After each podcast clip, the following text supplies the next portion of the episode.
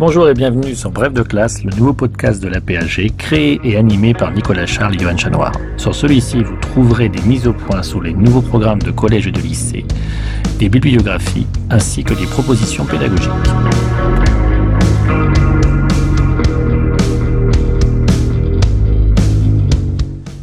Bref de classe, une émission en deux parties. Tout d'abord, une présentation par un spécialiste des grands enjeux du thème au programme. Puis ensuite, un personnage et un document représentatif de la période. Document que l'on peut télécharger sur aphg.fr et le réutiliser en classe.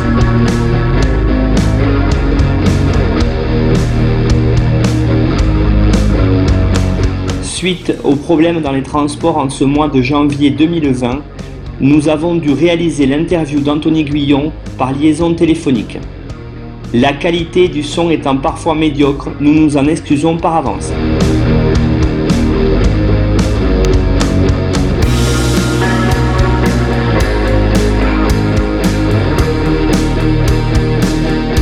Nous sommes donc aujourd'hui avec Anthony Guillon, qui est professeur agrégé en lycée et à Sciences Po, docteur en histoire. Il a soutenu sa thèse sur les tirailleurs sénégalais durant l'entre-deux-guerres. Il a rédigé la partie sur l'Afrique dans la Grande Guerre de l'Atlas historique de l'Afrique, dirigée récemment par François-Xavier Fauvelle et Isabelle Surin aux éditions Entrement. Il est membre de l'équipe de rédaction de nonfiction.fr et fait également partie de l'équipe d'auteurs de manuels dans la spécialité des éditions Hatier. Donc Anthony Guillon, vous êtes aujourd'hui avec nous pour nous présenter le chapitre 3 Métropole et colonies du thème 3 du programme de première, la Troisième République avant 1914, un régime politique, un empire colonial. Alors dites-nous un petit peu Anthony, pourquoi on retrouve ce chapitre dans le programme de première ? Oui, bonjour Nicolas, merci donc pour l'invitation. Alors bon, le chapitre était déjà présent dans le précédent programme de première. Et finalement, il répond, je crois, à un triple intérêt de nos sociétés actuelles pour les sociétés coloniales. Tout d'abord, on le voit bien avec les questions en concours. Vous avez deux questions contemporaines qui sont tombées sur ce sujet. De 2010 à 2012, le monde britannique, de 1815 à 1930, et de 2013 à 2014, les sociétés coloniales en Afrique, Asie et aux Antilles, de 1850 à 1950. Donc finalement, sur 5 années, on a la chance d'avoir une génération d'enseignants qui est particulièrement informée de ces problématiques considérablement renouvelées, comme nous verrons un petit peu plus tard. Le deuxième intérêt, évidemment, il est politique. Il n'y a pas un homme politique de premier rang qui ne fait pas référence à la colonisation. On l'a vu avec Emmanuel Macron en février 2017, lors d'un voyage à Alger, il avait qualifié la colonisation de crime contre l'humanité, alors qu'il était seulement candidat. Il avait repris ses propos une fois qu'il était président, il avait quand même gardé seulement le terme de crime. On se souvient évidemment de la loi de février 2005, qui nous rappelait, en tant qu'enseignants, que nous devions enseigner les aspects positifs de la colonisation. C'était l'article 4, alinéa 2. Les programmes, je cite, les programmes scolaires reconnaissent en particulier le rôle positif de la présence française outre-mer, notamment en Afrique du Nord, et accorde à l'histoire et au sacrifice des combattants de l'armée française issus de ces territoires la place éminente à laquelle ils ont droit. Évidemment, cela avait soulevé un certain scandale parmi le monde enseignant, à juste titre, et donc cet alinéa en particulier avait été retiré l'année suivante. Cet intérêt, il n'est pas uniquement en France. On l'a vu également avec Berlusconi, qui en 2008 avait présenté les excuses au nom de l'Italie au colonel Kadhafi et s'était engagé à verser 5 millions de dollars. Bref, on voit les séquelles demeurent encore vivaces. Et finalement, donc dans ce thème, ce qui est assez intéressant, il intervient après qu'on ait présenté les valeurs de la Troisième République. Et donc finalement, il y a une espèce de contradiction entre ces valeurs et le processus de colonisation. Ce qu'on a tendance à oublier.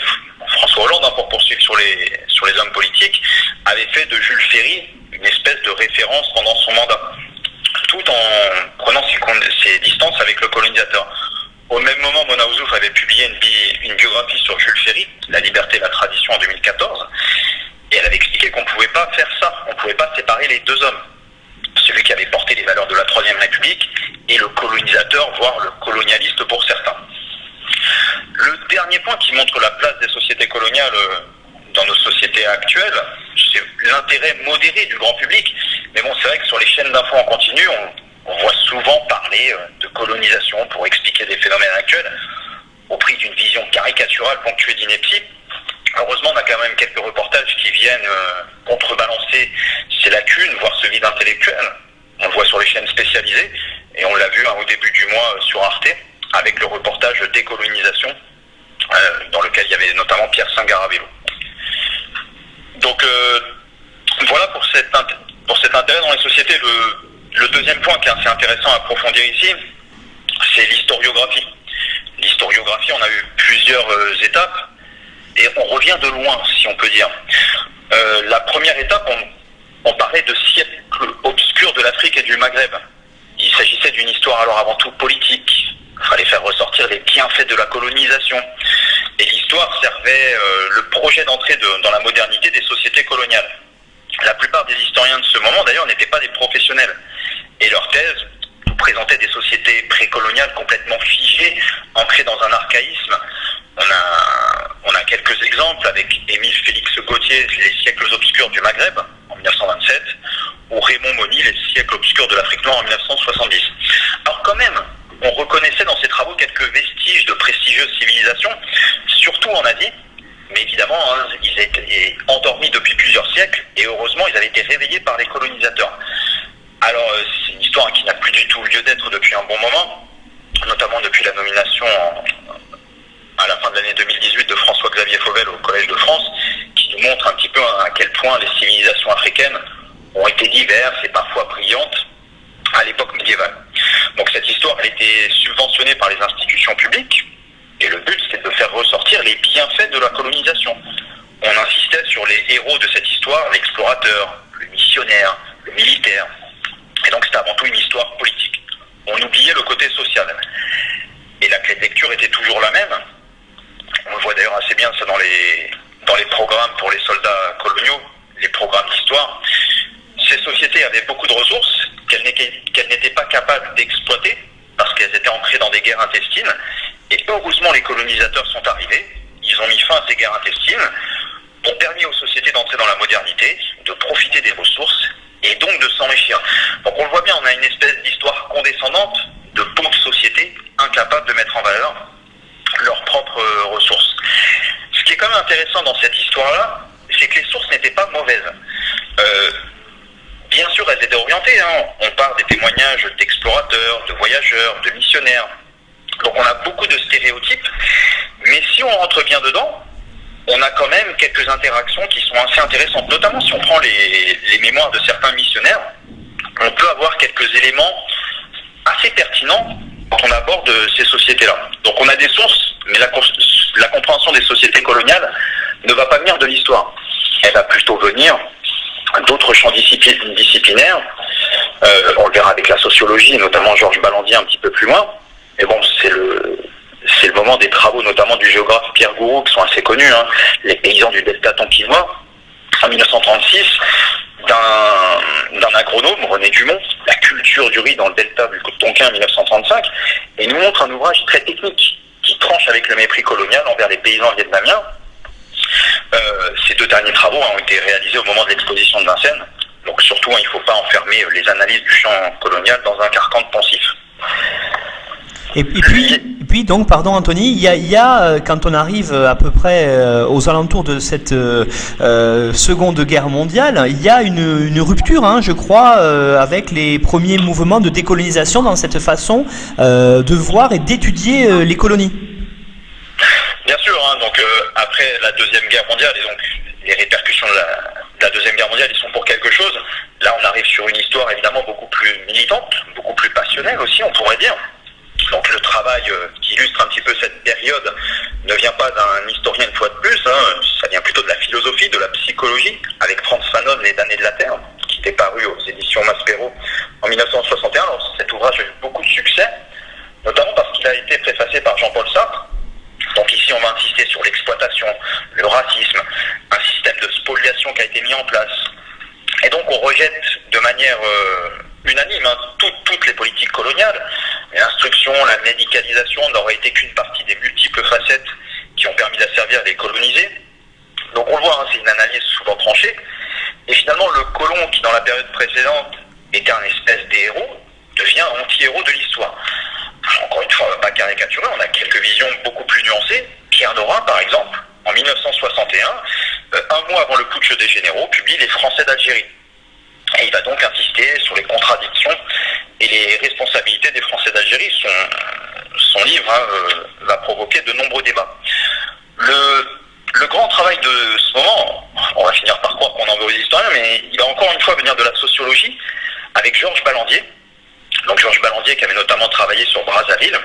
Et en 1951, il publie un court article qu'on a depuis oublié, qui a été remis en vigueur au début des années 2000, qui s'appelle « La situation coloniale, approche théorique ». Et pour lui, les sociétés coloniales, c'est un fait total. Et il plaide pour une observation scientifique, dégagée de tout jugement moral.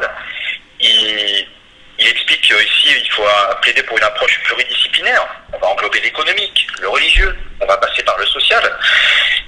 L'histoire est importante, il faut dater la situation coloniale et arrêter de s'enfermer dans une lecture binaire. Les militaires, les missionnaires, les acteurs privés, les administrateurs étaient plus ou moins rivaux dans leur propre politique indigène. De même, dans les résistances, il ne faut pas uniquement insister sur la violence, sur la révolte. On avait également toute une série de résistances indirectes, comme la fuite, le refus de travailler, la passivité, qui sont intéressantes. Et dernier point sur lequel il insiste, c'est que les empires coloniaux ne sont qu'un moment de l'histoire de ces sociétés. Elles n'en constituent en aucun cas l'alpha et l'oméga. Donc voilà un petit peu sur cette période. C'est aussi le moment où on a les travaux marxistes, qu'il ne faut pas du tout rejeter, loin de là, même si on réfléchit sur des thématiques comme le développement, la dépendance, comment est-ce qu'on est passé au sous-développement. À cause de cette période-là, on a des travaux d'Obsbawm, de Palmer, qui annoncent plus ou moins la période suivante, qu'on va voir avec les subaltern studies. On a aussi, hein, évidemment, dans les États qui viennent de devenir indépendants, une première écriture de l'histoire, qui évidemment est très orientée, qui va se construire en réaction. On insiste sur les héros nationaux. Mais dans tous les cas, sur cette période-là, c'est vrai que l'histoire sociale, la compréhension de la société coloniale, reste à l'écart. Oui, c'est peut-être aussi donc le moment avec l'arrivée dans les années 80. Hein, la plupart des pays sont décolonisés depuis les années 70. C'est le moment pour les anglo-saxons de ce qu'on va appeler les post-colonial studies. Alors, est-ce que vous pourriez un petit peu nous donner les grands axes de cette recherche qui a, on va dire, relancé l'intérêt pour l'histoire des colonies? Oui, alors en effet, sur cette période, on s'éloigne un petit peu de la décolonisation, donc on aborde les choses avec un petit peu plus de recul. Donc on a deux courants, les post-coloniales et les subaltern studies.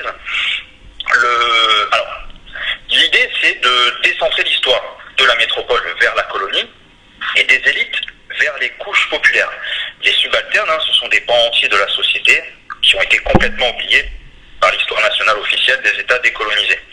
Donc la grande référence, évidemment, c'est Edouard Saïd avec Orientalisme en 1978. C'est un intellectuel palestinien qui est installé aux États-Unis et qui s'est spécialisé dans la littérature britannique. Il est influencé par Foucault, par Fanon.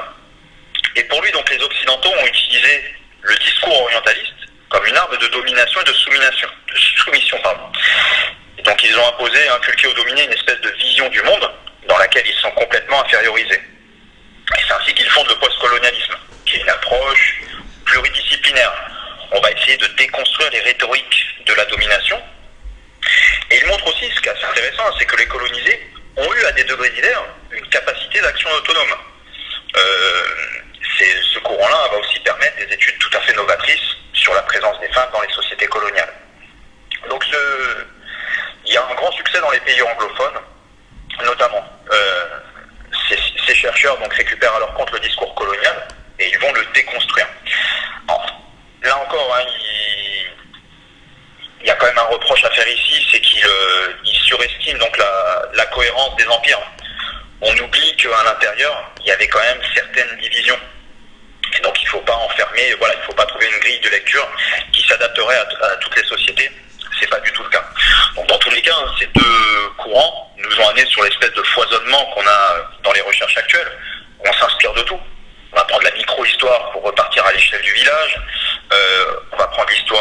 interconnectés, l'histoire globale.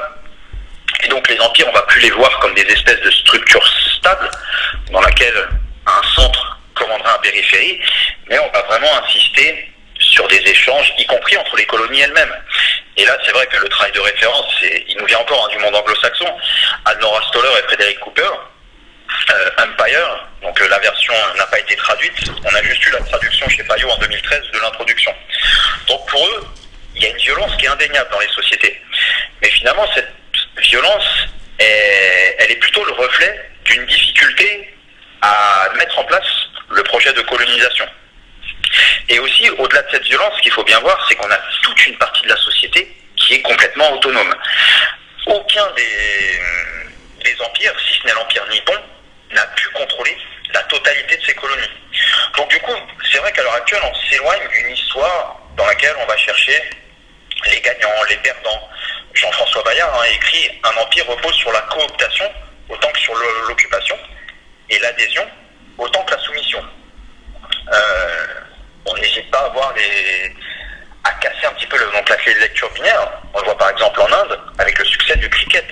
C'est-à-dire les élites indiennes ont récupéré ce sport. Donc la plupart des colonies sont sous-encadrées. Donc pour Frédéric Cooper, l'empire reste une forme de domination limitée.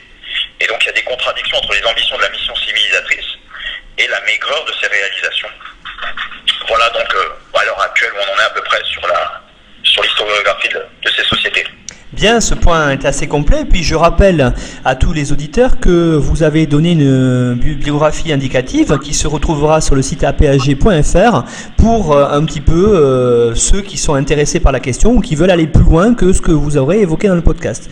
Alors j'aimerais maintenant que qu'on entre, dans le programme lui-même et que vous abordiez tout d'abord les grands enjeux de l'enseignement de ce programme en étudiant les termes un petit peu, puis on rentrera après dans un petit peu les grands faits. On parlera de points de passage et de personnages, mais pour l'instant, Anthony, dites-nous un petit peu comment vous voyez l'étude de ce programme. C'est vrai que dans la formulation, ça s'oppose un petit peu à tout ce qu'on vient de dire, puisque métropole et colonie, on a l'impression de poser les deux entités en opposition. On est vraiment sur une histoire encore qui vient d'en haut. C'est un petit peu le regret qu'on pourra avoir ici. Donc si on lit les instructions officielles, étudier la politique coloniale de la Troisième République, les raisons sur lesquelles elle s'est fondée, les causes invoquées par les républicains. On doit aussi étudier les effets du contexte international dans les territoires colonisés. Et finalement, c'est parmi les suggestions où on va trouver quelques pistes intéressantes, et notamment la dernière, où on va pouvoir s'attarder sur le fonctionnement de la société coloniale. Donc, on peut dire qu'on n'est pas sur une histoire révolutionnaire de la colonisation. On va, comme d'habitude, donc expliquer le processus. On verra évidemment le débat Clémenceau Ferry. Et la bonne nouvelle, par le point de passage sur Saigon, on pourra approfondir concrètement ce qu'est la société coloniale. Notons aussi, et ça c'est vraiment une bonne nouvelle, que dans le programme des STMG, on a une possibilité donc d'étudier l'intitulé « Vivre à Alger au début du XXe ». Donc voilà pour cette présentation générale. Je crois que le premier point à approfondir est l'expansion coloniale française. Oui, tout à fait, avec peut-être d'abord commencer par nous présenter qui sont ces acteurs à enseigner un petit peu de cette colonisation française. Alors, les acteurs sont très nombreux. C'est vrai qu'on a quand même une tendance à insister toujours sur les mêmes, c'est-à-dire le médecin qui a apporté les vaccins, le missionnaire qui a apporté la foi chrétienne et l'instituteur, symbole de la Troisième République, qui a apporté le savoir républicain, comme on peut le voir d'ailleurs dans le programme d'éducation qui est mis en place à Alger, fin 19e, début 20e.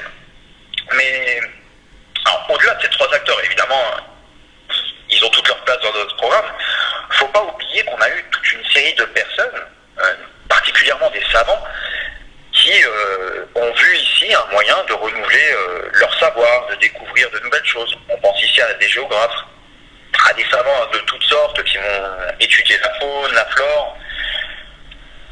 D'un autre côté, sur le plan économique, on va avoir des marchés dont les colonies bénéficient d'une extraordinaire... Leurs compagnies ont vraiment une grande liberté dans les colonies. On les voit prendre certains pouvoirs administratifs. On le voit particulièrement ici, notamment dans les sociétés coloniales belges, entre autres. Mais bon, dans tous les cas, elles ont tendance à prendre le relais des autorités autorités administratives qui peuvent être déficientes. Donc, après avoir vu un petit peu ces acteurs, est-ce que aussi on pourrait évoquer ensemble, Anthony, un petit peu les motivations de la société de l'époque à s'ouvrir à cette aventure coloniale? Alors, je parle de motivations, vous l'avez dit, hein, bien sûr économiques qui vont de soi, politiques, ça va être le cas notamment de nombreux hommes sous la Troisième République qui vont voir peut-être là un moyen pour la France de redorer son blason qui a été largement terni par Sedan et la défaite face à la Prusse. Et puis, il y a, vous parliez tout à l'heure de Jules Ferry, cette justification qui est employée par toutes les puissances coloniales européennes, cette fameuse mission civilisatrice. Alors qu'est-ce qu'il en est, Anthony, s'il vous plaît? Oui, alors bon, bah, vous avez donné de toute façon les trois motivations. Alors, la première, elle est assez logique, c'est la motivation économique. La France est en pleine industrialisation. Elle a besoin de matières premières. Ces matières premières sont particulièrement présentes dans les colonies. C'est la même réaction, bien sûr, pour la Grande-Bretagne. Et aussi, on a besoin de nouveaux marchés pour vendre les produits finis. Si on caricature un peu, en Inde, on prend le coton et on va vendre du textile, des vêtements terminés. Alors, l'économie, c'est assez intéressant, hein. C'est l'école marxiste qui a beaucoup réfléchi dessus. Et bon, on a souvent pensé cette motivation économique. Est-ce que ça a été une bonne affaire ou non?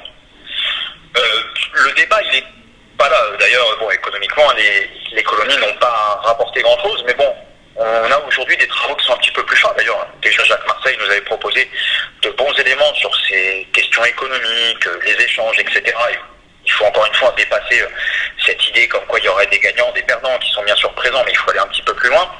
Et bon, à l'heure actuelle, on a Bouddha et Temad qui nous a proposé de belles pistes sur cette question. La motivation politique, elle s'inscrit en plein dans le thème général, parce que la Troisième République a besoin de redorer son blason quelque part. Elle est née avec la perte de l'Alsace-Lorraine.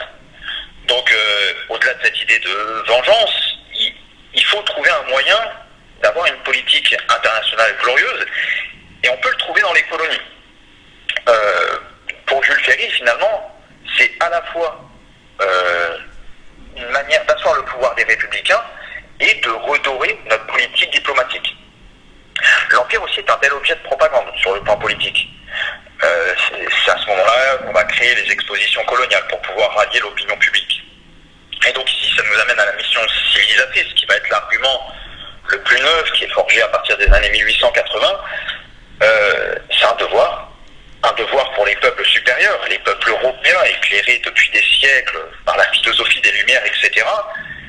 En face, on a des peuples inférieurs qui n'ont pas connu toutes ces transformations, qui n'auraient pas la chance de connaître la révolution industrielle. En tant que peuple supérieur, on se doit d'aller civiliser ces peuples qu'on va juger inférieurs. Donc bien sûr, c'est un argument qui va surtout être avancé en métropole. Il y aurait cette idée comme quoi la Troisième République fait œuvre de philanthropie. Et on a besoin finalement de convaincre cette opinion, puisque convaincre l'opinion publique qu'on va aller en Indochine, il va quand même falloir lui donner des arguments selon lesquels on doit y aller. Donc cet empire, c'est effectivement une justification pour redorer la puissance de la France, pour justifier aussi la politique de certains hommes, et c'est assez important, hein. Vous parlez de Jules Ferry, qui reste quand même comme un de ceux qui a lancé la France dans l'aventure coloniale, et du coup on se retrouve en 1914 avec une France qui a un véritable empire qui concurrence celui de la Grande-Bretagne, qui est quand même le plus important. L'empire français est le deuxième plus étendu. Alors, il s'étend jusqu'où, cet empire français? Alors, l'empire français, en effet, il est quand même moins important que l'empire britannique. Mais bon, donc, vous avez bien sûr le Maghreb, l'Afrique subsaharienne à partir de la fin du 19e siècle. Et là, ce qui est intéressant, si vous voulez, c'est qu'on ne va plus du tout s'arrêter sur une expansion par les comptoirs. C'est-à-dire, juste, on restait sur le littoral, on faisait des échanges et on repartait. Donc désormais, il y a vraiment une politique de pénétration dans les territoires. C'est pour ça que l'Afrique subsaharienne est particulièrement intéressante ici. Quelques îles, bien sûr, comme Madagascar. Et enfin, en Asie, on va surtout avoir l'Indochine. Ce qui est assez intéressant dans ces territoires, c'est qu'on va avoir des statuts différents. C'est une distinction qui avait été établie notamment par Tocqueville, qui nous disait en 1862, dans ses travaux sur l'Algérie, il y a deux manières de conquérir un pays. La première est d'en mettre les habitants sous sa dépendance et de les gouverner directement ou indirectement. C'est le système des Anglais de l'Inde. La seconde est et de remplacer les anciens habitants par la race conquérante, alors c'est un peu caricatural, mais dans l'application, on se retrouve avec plusieurs statuts. Le statut le plus répandu, c'est la colonie d'exploitation, c'est-à-dire la présence reste très localisée. On vient pour prélever les matières premières, ce qui n'en suppose pas moins que dans les zones où on est présent, il va y avoir bien sûr des relations hiérarchisées avec la population locale, mais la présence européenne reste faible. On le voit particulièrement en Indochine. On ne sera jamais assez nombreux de toute façon pour pouvoir aller au-delà de l'exploitation. Le statut qui correspond un petit peu à ce que nous a Non-Stop Build, c'est la colonie de peuplement. Évidemment, ici, on va tout de suite penser à l'Algérie. Donc, l'exploitation, elle y est, bien sûr, mais on va également confisquer les ressources. Et l'État va y envoyer des hommes, des femmes et des enfants. La société coloniale a une tendance à être particulièrement masculine, pas toujours dans ces colonies de peuplement. On y envoie des familles pour pouvoir consolider la présence et construire une véritable société. Et donc là, on a un nombre qui est assez élevé d'Européens. Si on prend l'Algérie, donc, qui est départementalisée en 1848, on a 3 départements en Algérie. On prend 1911, on a 4,5 millions d'Algériens et 752 000 Européens. Donc forcément, en Algérie, l'empreinte coloniale va être la plus forte. Hein. C'est aussi ce qui explique bien sûr la violence du processus de décolonisation. Et le dernier statut, c'est le protectorat, qui amène à la confiscation d'une partie des pouvoirs régaliens en échange d'une forme de protection. On voit par exemple en Égypte avec les Britanniques, et on pense pour la France bien sûr à la Tunisie, qui est devenue un protectorat en 1881. Justement, on parlait de ce différent statut. Vous évoquiez le cas qui est quand même emblématique de la colonisation française, et d'ailleurs vous l'avez très bien dit aussi de la décolonisation, c'est celui de l'Algérie. Alors est-ce qu'on pourrait maintenant revenir un petit peu plus en détail sur à la fois le processus de conquête du territoire et puis comment petit à petit, depuis la monarchie de Juillet jusqu'à la Troisième République, la France a organisé cette colonie de peuplement en Algérie.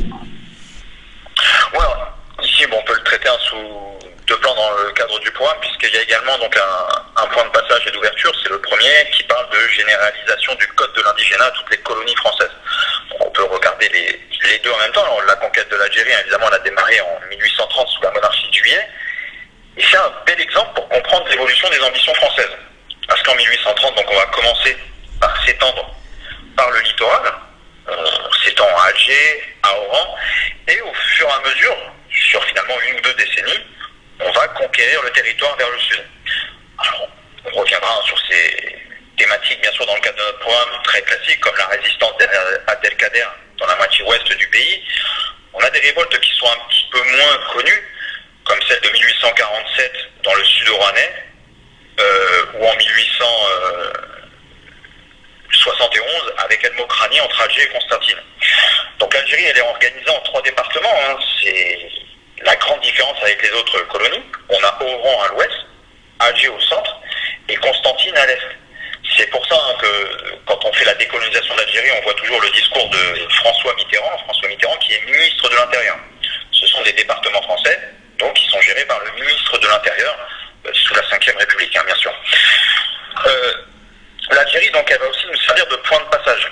Donc, sur la généralisation du code de l'indigénat, ce qui est intéressant en Algérie, c'est que on divise pour mieux régner. On va donner différents statuts. Par exemple, en 1865, donc, les 2,1 millions de musulmans et 35 000 juifs ne peuvent pas être citoyens français.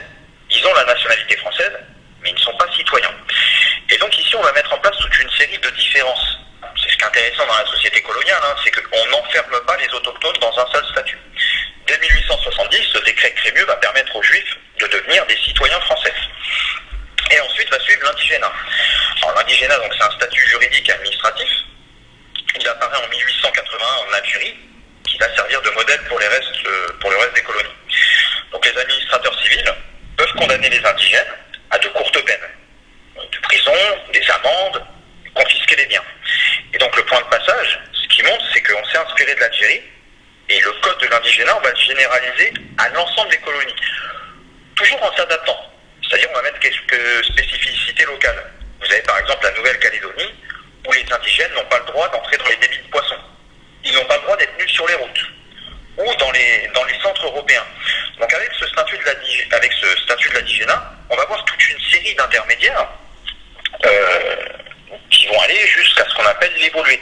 On voit assez bien dans les colonies portugaises. Dans les colonies portugaises, on parle d'assimilado. C'est quelqu'un donc qui a fait la preuve devant l'administration de la maîtrise écrite et orale de la langue portugaise, qui comprend le mode de vie européen. Et donc si on prend l'Angola, on a à peu près 100 000 assimilados pour 5 millions d'habitants. Donc du coup, en fait, le code de l'indigénat, et donc la société algérienne reflète bien ça, c'est comment on divise les autochtones pour pouvoir mieux s'asseoir sur cette domination. Il faut qu'il y ait des gagnants de la colonisation parmi les autochtones. C'est ici que le cas algérien est assez intéressant. Alors après avoir étudié cette expansion coloniale française, je pense qu'il y a un point important à voir maintenant, c'est les débats qui sont suscités dès le 19e siècle par cette politique coloniale. Alors j'aimerais qu'on commence non pas peut-être par les débats en métropole qui sont les plus connus, mais par ce qui se passe dans les colonies elles-mêmes, avec en priorité cette opposition des locaux à la venue des étrangers. Alors je sais que tout à l'heure, dans la deuxième partie, vous nous présenterez un personnage qui s'oppose à la colonisation, mais qu'est-ce qu'on peut dire déjà de façon générale de l'opposition indigène à la colonisation? Oui, c'est bien de partir en effet des colonies. Bon, le débat Ferry-Clemenceau évidemment est ultra connu et ce sera une évidence d'en parler, mais ce qu'il faut voir, hein, c'est que dans l'Empire, alors, les Français sont quand même en situation de supériorité militaire. Mais il y a des disparités régionales. On le verra tout à l'heure, comme vous l'avez dit, avec Saint-Maurice et Touré. Mais on s'adapte. Du côté donc des autochtones, on va pouvoir s'adapter. On va notamment recourir à la tactique de la guérilla pour pouvoir mettre en place cette art de la guerre du faible au fort. On peut le voir en Indochine fin 19e, avec Orang Hoa Thám, qui s'est opposé donc à la colonisation française. Et donc, il va mettre dans ses rangs des paysans, des propriétaires fonciers qui auraient été dépossédés par l'arrivée des colons français. Il est très actif dans la région Nord. Alors, le combat, voilà, de temps en temps, il l'emporte, de temps en temps, il perd. Il y aura plusieurs temps dans son opposition. Mais c'est assez intéressant de voir comment il a mis en place une armée composite avec des hommes qui n'avaient pas du tout de compétences militaires au départ. Ce qui est aussi intéressant dans l'histoire de cet homme, Hoàng Hoa Thám, c'est qu'il va être assassiné en 1913, pas par un Français, mais par l'un de ses hommes qui est passé au service des Français. Et donc on voit bien qu'une fois de plus, il n'y a pas de lecture binaire de cette société-là. Les Français font tout pour pouvoir diviser les rangs, avec de l'argent, avec des promesses de territoire, avec des promesses de pouvoir. Et donc ces divisions qui apparaissent dans les sociétés profitent aux Français. Et donc l'opposition parfois est déstructurée à cause de ça. Et peut-être très rapidement sur Ferry et Clemenceau, mais bon, de toute façon, c'est quelque chose qui est parfaitement connu des collègues. C'est le débat de 1885 sur la colonisation à Madagascar. Alors, on a tendance à donner le rôle du méchant à Ferry et le rôle du sympathique à Clemenceau. C'est un petit peu plus compliqué que ça. Clemenceau s'oppose à quoi? Donc, il s'oppose avant tout à un système qui est extrêmement coûteux. La colonisation coûte cher. Faire une expédition militaire à Madagascar, ça coûte beaucoup d'argent. Et finalement, cet argent, il faudrait peut-être mieux l'investir dans une troisième république qui est en train de se consolider. Désormais, on a des élections, il faut répondre à notre électorat. Et bon, l'argumentaire de Clemenceau, c'est évidemment que l'Alsace-Lorraine doit passer avant l'Indochine. Donc on est véritablement toujours dans cette idée de restaurer la puissance de la France et par quels moyens la restaurer. Alors est-ce qu'on oublie un petit peu pour un instant, pour quelques années en tout cas, l'Alsace-Lorraine, c'est un petit peu l'idée de Ferry, et alors que Clemenceau face à lui veut recentrer un petit peu les débats et revenir sur ce qui est un point crucial, c'est-à-dire récupérer ce territoire-là perdu en 1871. Alors j'aimerais aussi qu'on aborde un point important aussi à mon avis, c'est celui dans les débats qu'il y a sur la colonisation, vous l'avez dit, autour du racisme scientifique, un petit peu, qui est en plein essor, on va dire, en pleine vigueur à cette période-là en France. Oui,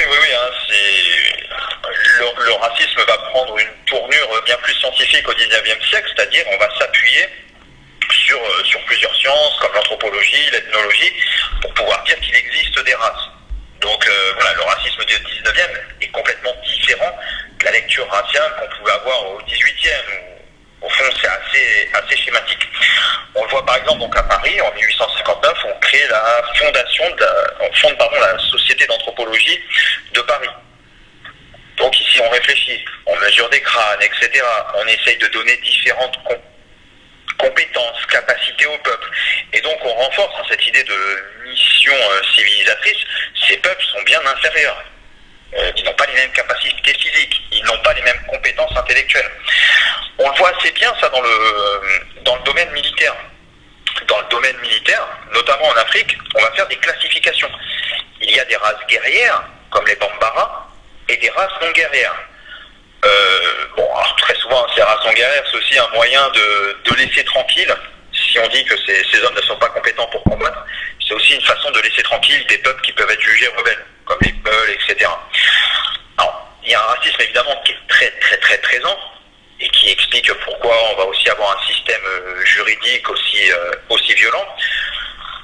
Ce racisme, il n'efface pas toujours la distinction sociale. C'est-à-dire, parfois, on va plutôt se reconnaître avec des gens de notre milieu, même s'ils ne sont pas de la même race, que des gens qui ne seraient pas de notre milieu. Donc on le voit très bien, c'est avec Karen Blixen, qui est une baronne danoise. Elle a une ferme sur les hautes terres du Kenya, et elle a un mépris pour les Anglais qui sont expatriés. C'est-à-dire que ces Anglais n'étaient rien en Angleterre, et ici, ils se retrouvent complètement surclassés par rapport à leur position sociale d'origine. Et donc pour elle, le rang l'emporte sur la race. Elle préfère les Somalis qui sont à son service. Elle dit dans ses lettres d'Afrique entre 1914 et 1931, « Je préfère être en compagnie d'un chef arabe que d'un serveur de chez nous. » Donc encore une fois, il ne faut pas du tout effacer la distinction raciale. Elle est présente et elle est même très très très violente, mais parfois, on va se reconnaître entre élites et rejeter certaines compositions de la société qui viennent d'Europe. Alors je crois que maintenant c'est aussi le moment d'évoquer un point qui a été crucial dans la géopolitique mondiale du 19e siècle, jusqu'à au moins la guerre de 14, c'est celui des rivalités européennes dans les colonies. Alors on va y revenir quand vous allez nous présenter un petit peu le point de passage numéro 2, qui est Fashoda en 1898, mais j'aimerais d'abord qu'on parle d'un moment essentiel, celui où les Européens se partagent un petit peu le gâteau, j'allais dire, c'est-à-dire la conférence de Berlin de 1884-85. Alors, qu'est-ce qui s'est passé à ce moment-là? Oui, donc vous avez mentionné le partage du gâteau, c'est exactement ça. On le voit dans plusieurs caricatures qu'on retrouve dans nos manuels, y compris dans les anciens programmes. Donc, fin 19e, on va parler de course des colonies entre les puissances coloniales. Alors, celle qu'on a déjà vue, bien sûr, la Grande-Bretagne, celle qui nous intéresse, la France, l'Allemagne aussi, qui veut se tailler un empire colonial. Et du coup, très rapidement, on voit qu'il va y avoir des conflits, notamment au Congo, entre ces trois puissances. Donc on décide de se réunir, c'est le chancelier Bismarck qui prend l'initiative, dans le cadre de ce que vous avez évoqué, la conférence de Berlin. Elle se déroule pendant quelques mois, du 15 novembre 1884 au 26 février 1885. Alors, il y a les trois pays mentionnés, mais en tout, on a 14 pays. On va retrouver le Danemark, la Norvège, y compris l'Empire ottoman. Donc le but, c'est de pouvoir se répartir le gâteau, sans recourir à la violence. Et on va y régler aussi la question du Congo. Donc le principe qui est établi, c'est qu'une puissance européenne, quand elle est installée sur un territoire côtier, elle peut s'étendre jusqu'à tomber sur la sphère d'influence d'un autre État européen. Donc vous voyez déjà que dans les termes, c'est relativement compliqué. Quand est-ce que commence une sphère d'influence? Donc cette conférence de Berlin est assez intéressante, mais évidemment le but était d'éviter les conflits, et en ce sens, elle a échoué. Elle a échoué puisque fin 19e, on va avoir toute une série de tensions qui vont apparaître entre les puissances coloniales. Oui, je crois que c'est le moment d'évoquer ce qui a été l'acmé un petit peu des tensions entre les deux grandes puissances coloniales de la fin 19e, c'est la France et la Grande-Bretagne, autour de cet incident de Fashoda qui a quand même failli précipiter les deux pays dans la guerre en 1898 et qui finalement va se terminer plutôt bien, on va dire, pour la paix et jusqu'à aller à l'entente cordiale quelques années plus tard. Donc qu'est-ce qui s'est passé avec Marchand à Fashoda? Quand on parle de Fashoda en 1898, on a tendance à mélanger deux choses, à mélanger la bataille de Fashoda et la crise de Fashoda. Donc c'est deux éléments qui sont complètement distincts. De manière schématique, les Français veulent relier l'Afrique d'ouest en est. Et les Britanniques du nord vers le sud. C'est-à-dire ils vont partir du Caire, le but est de rejoindre le Cap. Et on a un espèce de point de convergence au Soudan qui est Fashoda. Donc voilà un petit peu pour le contexte qui est posé. Marchand va arriver avant.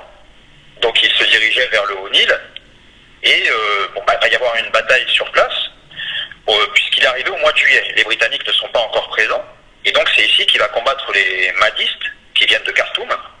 Et donc c'est un succès français indéniable, notamment ici on utilise le fusil Lebel et la présence de 120 tirailleurs sénégalais dans les troupes. Donc la bataille de Fashoda est remportée par les Français. Mais un mois plus tard arrivent les Britanniques, et notamment Kitchener. Donc ici la négociation va l'emporter sur le conflit. Le conflit n'est pas loin. Mais du coup on essaye de s'en remettre un petit peu aux politiques. Marchand sait que le rapport de force est plutôt favorable aux Britanniques, et donc Marchand va s'en remettre aux supérieurs. Et Kitchener d'ailleurs a assez peu de choix. Donc il va falloir que les Français évacuent la zone. Donc c'est une véritable défaite diplomatique. Et ce qui est assez intéressant côté français, c'est comment on va le masquer avec la propagande. Côté français, en fait, dans les journaux, on va dire non, pas du tout perdu. La troupe était en très mauvais état sanitaire. C'est pour ça qu'elle a quitté Fashoda. Donc Fashoda, c'est entre les Britanniques et les Français. Bon, l'incident se termine pas si mal que ça. En tout cas, il ne dérive pas vers la guerre. Et bon, de toute façon, un entente cordiale va pouvoir permettre de renforcer les alliances entre les Britanniques et les Français. Et il y aura des sphères d'influence qui, de toute façon, au fur et à mesure, deviendront complètement différentes. Avec la création de la OEF et de l'AEF, les Français vont se concentrer sur une autre zone. Avec les Allemands, on a les crises marocaines. Et c'est elle, évidemment, qui nous amène, bien sûr, petit à petit vers la Grande Guerre. Vous avez deux crises, en 1905 et en 1911. Elles viennent des ambitions allemandes, qui sont de plus en plus pressantes au Maghreb. Et donc on a deux guerres, encore une fois, on n'est pas loin de crises, et on n'est pas loin de basculer vers la guerre. La guerre est finalement évitée en 1911, mais bon, l'entente n'est pas aussi, la paix n'est pas aussi creusée qu'avec les Britanniques. Donc la France voit bien sûr son protectorat reconnu sur le Maroc, mais elle doit donner en échange à l'Allemagne des territoires du Congo qui vont être rattachés au Cameroun allemand. Donc on le voit, cette rivalité, on est en 1911, évidemment elle va jouer un rôle dans les causes de la Première Guerre mondiale. C'est vrai qu'on a tendance aussi à oublier que la Première Guerre mondiale est une guerre qui se déroule en Afrique, avec des combats au sein notamment des colonies allemandes qui sont attaquées. Bien sûr. Et c'est aussi un point essentiel pour présenter aux élèves la mondialisation du conflit qui se déroule à ce moment-là. Alors j'aurais aimé maintenant qu'on aborde un petit peu, qu'on rentre dans ces sociétés coloniales et qu'on voit leur fonctionnement quotidien avec un petit peu une évolution de la façon de penser aussi. Je pense notamment à ce que vous avez dit tout à l'heure, avec ce que pensaient tout d'abord les historiens favorables à la décolonisation, qui étaient les marxistes, avec cette idée que la société coloniale ne vivait que dans le cadre d'une violence, d'affrontement, d'une résistance de l'indigène. Alors qu'est-ce qu'il en est de cette façon de penser ? Alors, de toute façon, c'est annoncé dans le programme, donc il va falloir parler des affrontements et des résistances. Donc évidemment, ils existent, et bon, ça a été la clé de lecture privilégiée de l'école marxiste, que ce soit donc l'école marxiste ou les nouveaux indépendants, on a surtout travaillé là-dessus. Pour les États indépendants, on va construire notre roman national, donc on va revenir sur des personnages comme Abdelkader, etc. Cette notion de résistance, donc on peut quand même, dans le cadre de notre programme, l'avoir dans quelque chose de plus large, et revenir aussi sur les formes non violentes, la façon dont, pour fuir le recrutement, si on prend le recrutement des tirailleurs sénégalais, etc., les hommes vont tomber malades, ils ne se nourrissent pas, etc., on leur donne des cachets, bref, ils arrivent dans les commissions de recrutement, ils sont forcément écartés. Dans ces combats, alors, il y a un avantage technologique, mais bon, on a des images de l'époque qui nous montrent des hommes à moitié nus avec des lances face à des mitrailleuses, c'est un petit peu plus compliqué. En fait, l'avantage technologique, il va être décisif à partir de 1890, mais jusqu'à cette date, on a les troupes autochtones ont des pièces d'artillerie. On le voit dans l'Éthiopie de Ménélik où on a 40 pièces d'artillerie. En fait, on arrive, on le verra avec Samori Touré, mais on arrive à acheter des armes à d'autres Européens qu'à nos adversaires. Et finalement, en 1890, à la Convention de Bruxelles, on va interdire la vente d'armes en Afrique, et là, le rapport de force va changer. il va devenir beaucoup plus favorable aux Européens. On parle d'une guerre qui n'est pas conventionnelle, on a des civils qui sont présents, qui viennent ravitailler les combattants, donc on a une frontière qui est très ténue entre les civils et les militaires. Les officiers européens, on peut faire référence ici à Bugeaud en Algérie, hein. Bien sûr on va pratiquer la terre brûlée, on détruit les récoltes, les arbres fruitiers, le but c'est d'affamer la population. Donc la population est victime de la guerre coloniale. On a des camps de concentration, on le voit avec les Espagnols à Cuba en 1896, les Américains aux Philippines en 1898, bien sûr avec les Nama et les Herero. Ce qui fait que certains chercheurs, bon, comme Olivier Lecour-Cormaison, avec un propos parfois caricatural, en 2005, hein, il établit une logique, il nous fait un lien en fait entre une logique qui est génocidaire, bon c'est anachronique, et le colonialisme. Surtout que bon lui fait référence à l'Algérie. Donc bien sûr on a le génocide des Herero et des Nama, mais on ne peut pas systématiser ces clés de lecture. Ce qui est sûr, c'est que la violence, elle est présente. Elle est présente au quotidien, on est dans un régime de coercition. Si la société ne fonctionne pas, on va appliquer la violence. Les sociétés ne peuvent pas payer l'impôt, on va passer à la corvée. On va monter jusqu'à 60 jours de corvée, c'est comme ça qu'on va construire les grands chantiers. Et donc il y a une répression qui doit être exemplaire. En fait, comme les administrateurs ne sont pas assez nombreux, quand ils répriment les sociétés sur place, il faut être extrêmement violent. Oui, je crois qu'il y a aussi quelque chose d'essentiel pour comprendre, hein, d'après ce que vous dites, cette société coloniale, c'est véritablement l'idée de l'inégalité, à la fois entre les colonisés et les colonisateurs, mais aussi entre les colonisés eux-mêmes. Alors, qu'est-ce qu'on peut dire sur ce point-là ? Oui, l'inégalité, en fait, bien sûr, elle est constante, hein, c'est ce qu'on avait vu avec le régime de l'indigénat, etc. Mais du coup, en fait, on crée tellement de catégories au bout d'un moment, pour pouvoir permettre de dominer, etc., que bon, il faut aussi repartir de la société locale. Ça permet aussi à certains autochtones de pouvoir se jouer de ces différentes divisions. On le voit par exemple avec le roman d'Amadou Hampâté-Bâ, L'étrange destin de Ouangrain, où on a un homme qui arrive à jouer sur les deux tableaux, tant bien que mal, hein. Il essaye de faire un espèce de grand écart entre les deux sociétés pour pouvoir profiter du système. Les Français, de toute façon, ont besoin des élites, elles ont besoin de courroies de distribution pour pouvoir appliquer leurs ordres sur place. Et donc du coup ici on dispose d'une marge de manœuvre. Quand on est un chef local, etc., on va pouvoir utiliser les Français pour éliminer une faction adverse. Donc dans les villages en fait ça permet aussi de recomposer les autorités. On se rapproche des Français et on élimine les voisins.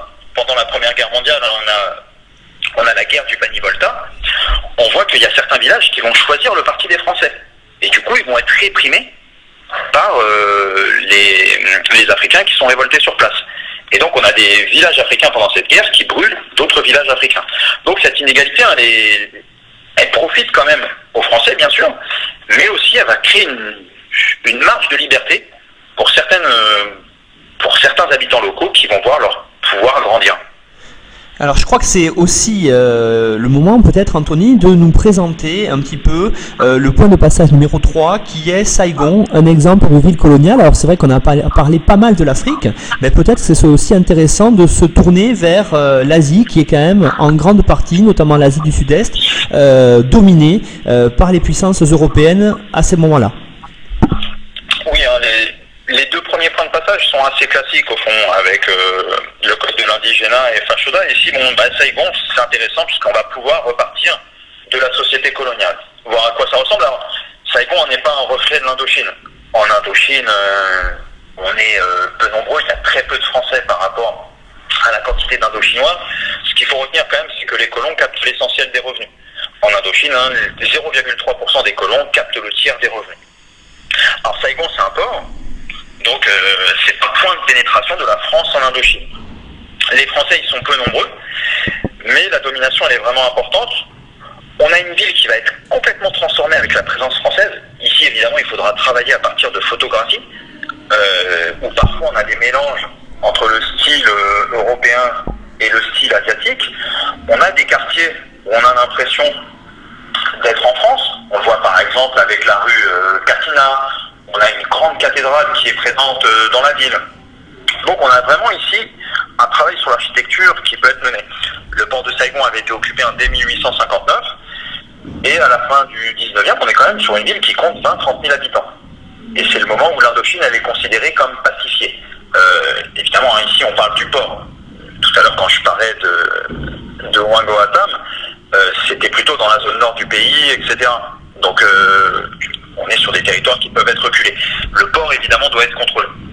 Donc, ce qui est intéressant ici, c'est qu'on va voir que les Français sont peu nombreux, mais ils dominent la ville. Et donc, la ville, elle est marquée par cette présence européenne, comme on peut le voir, dans l'architecture, dans les rapports de domination. Bien, merci Anthony pour cette présentation, je crois, assez exhaustive de ce chapitre Métropole et Colonies, donc du programme de première. Je rappelle à tous les auditeurs que l'ensemble des citations faites par Anthony, notamment d'ouvrages, sont disponibles dans la bibliographie qu'il nous a donnée sur le site aphg.fr. On se retrouve tout à l'heure dans la deuxième partie de l'émission où nous allons évoquer ensemble un personnage donc qui a résisté à la colonisation, puis ensuite on découvrira un document en rapport avec ce chapitre-là. Merci Anthony. Merci beaucoup.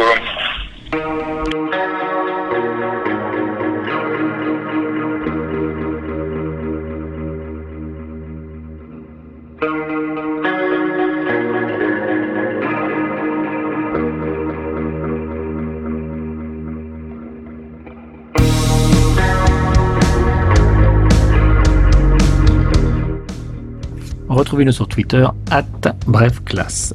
Tout le contenu de l'émission, la bibliographie, les documents exploités par l'auteur sont disponibles sur le site officiel de la PAG www.apag.fr.